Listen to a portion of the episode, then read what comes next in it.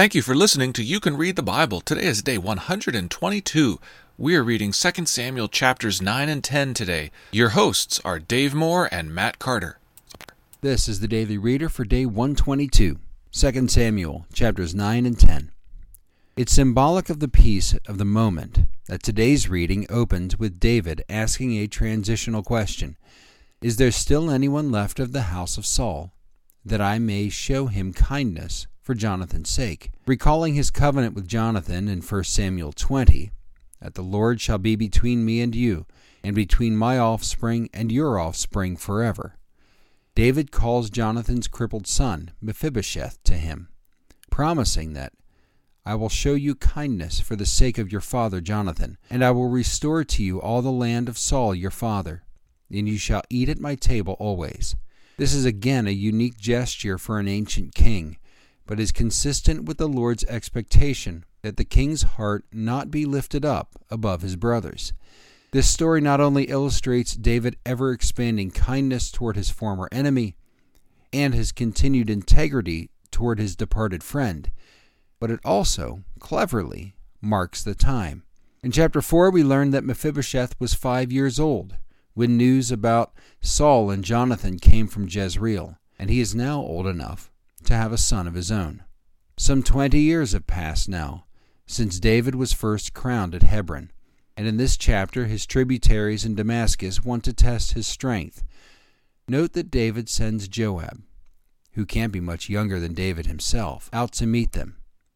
Question, as is always the case in ancient warfare, is not whether the army is strong enough, but whether their God is with them. Be of good courage, Joab reminds his brother, and let us be courageous for our people and for the cities of our God, and may the Lord do what seems good to him. Our verse for this week is John 14:6. Jesus said to him, I am the way and the truth and the life. No one comes to the Father except through me. 2 Samuel chapters 9 and 10. Now let's read it. Chapter 9 And David said, Is there still anyone left of the house of Saul, that I may show him kindness for Jonathan's sake? Now there was a servant of the house of Saul, whose name was Ziba, and they called to him to David. And the king said to him, Are you Ziba? And he said, I am your servant. And the king said, Is there not still someone of the house of Saul, that I may show the kindness of God to him? Ziba said to the king, There is still a son of Jonathan, he is crippled in his feet. The king said to him, Where is he? And Ziba said to the king, He is in the house of Machir the son of Ammiel at Lo Debar. Then King David sent and brought him from the house of Machir the son of Ammiel at Lo Debar. And Mephibosheth, the son of Jonathan, son of Saul, came to David and fell on his face and paid homage. And David said, Mephibosheth! And he answered, Behold, I am your servant. David said to him, Do not fear, for I will show you kindness for the sake of your father Jonathan, and I will restore to you all the land of Saul your father, and you shall eat at my table always. And he paid homage and said, What is your servant, that you should show regard for a dead dog such as I? Then the king called Ziba, Saul's servant, and said to him, all that belonged to Saul, and to all his house I have given to your master's grandson, and you and your sons and your servants shall till the land for him, and shall bring in the produce that your master's grandson may have bread to eat. But Mephibosheth, your master's grandson, shall always eat at my table. Now Ziba had fifteen sons and twenty servants. Then Ziba said to the king, According to all that my lord the king commands his servant, so will your servant do.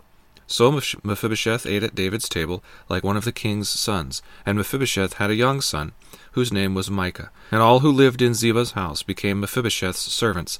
So Mephibosheth lived in Jerusalem, for he always ate at the king's table. Now he was lame in both his feet.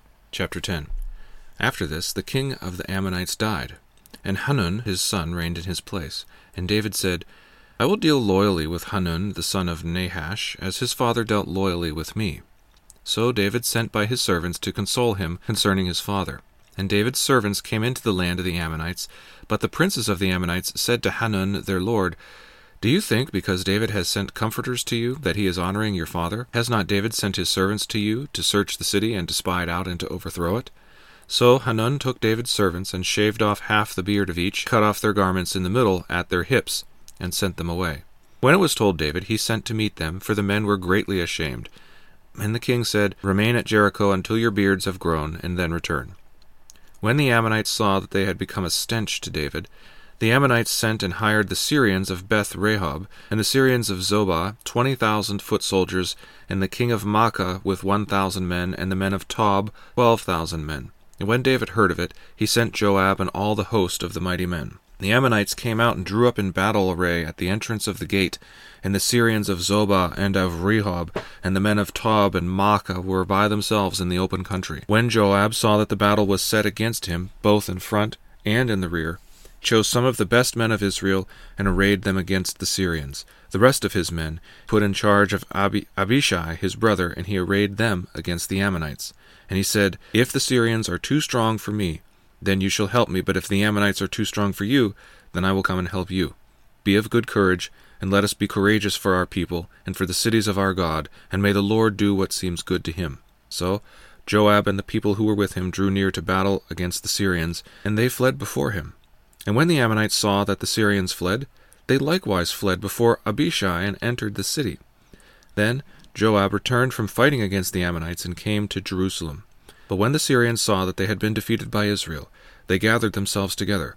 And Hadadezer sent and brought out the Syrians who were beyond the Euphrates. They came to Helam, and with Shobach the commander of the army of Hadadezer at their head. And when it was told David, he gathered all Israel together, crossed the Jordan, and came to Helam. The Syrians arrayed themselves against David and fought with him. And the Syrians fled before Israel. And David killed of the Syrians the men of seven hundred chariots and forty thousand horsemen, and wounded Shobach the commander of their army, so that he died there. And when all the kings who were servants of Hadadezer saw that they had been defeated by Israel, they made peace with Israel and became subject to them. So the Syrians were afraid to save the Ammonites any more. Thank you for listening to You Can Read the Bible.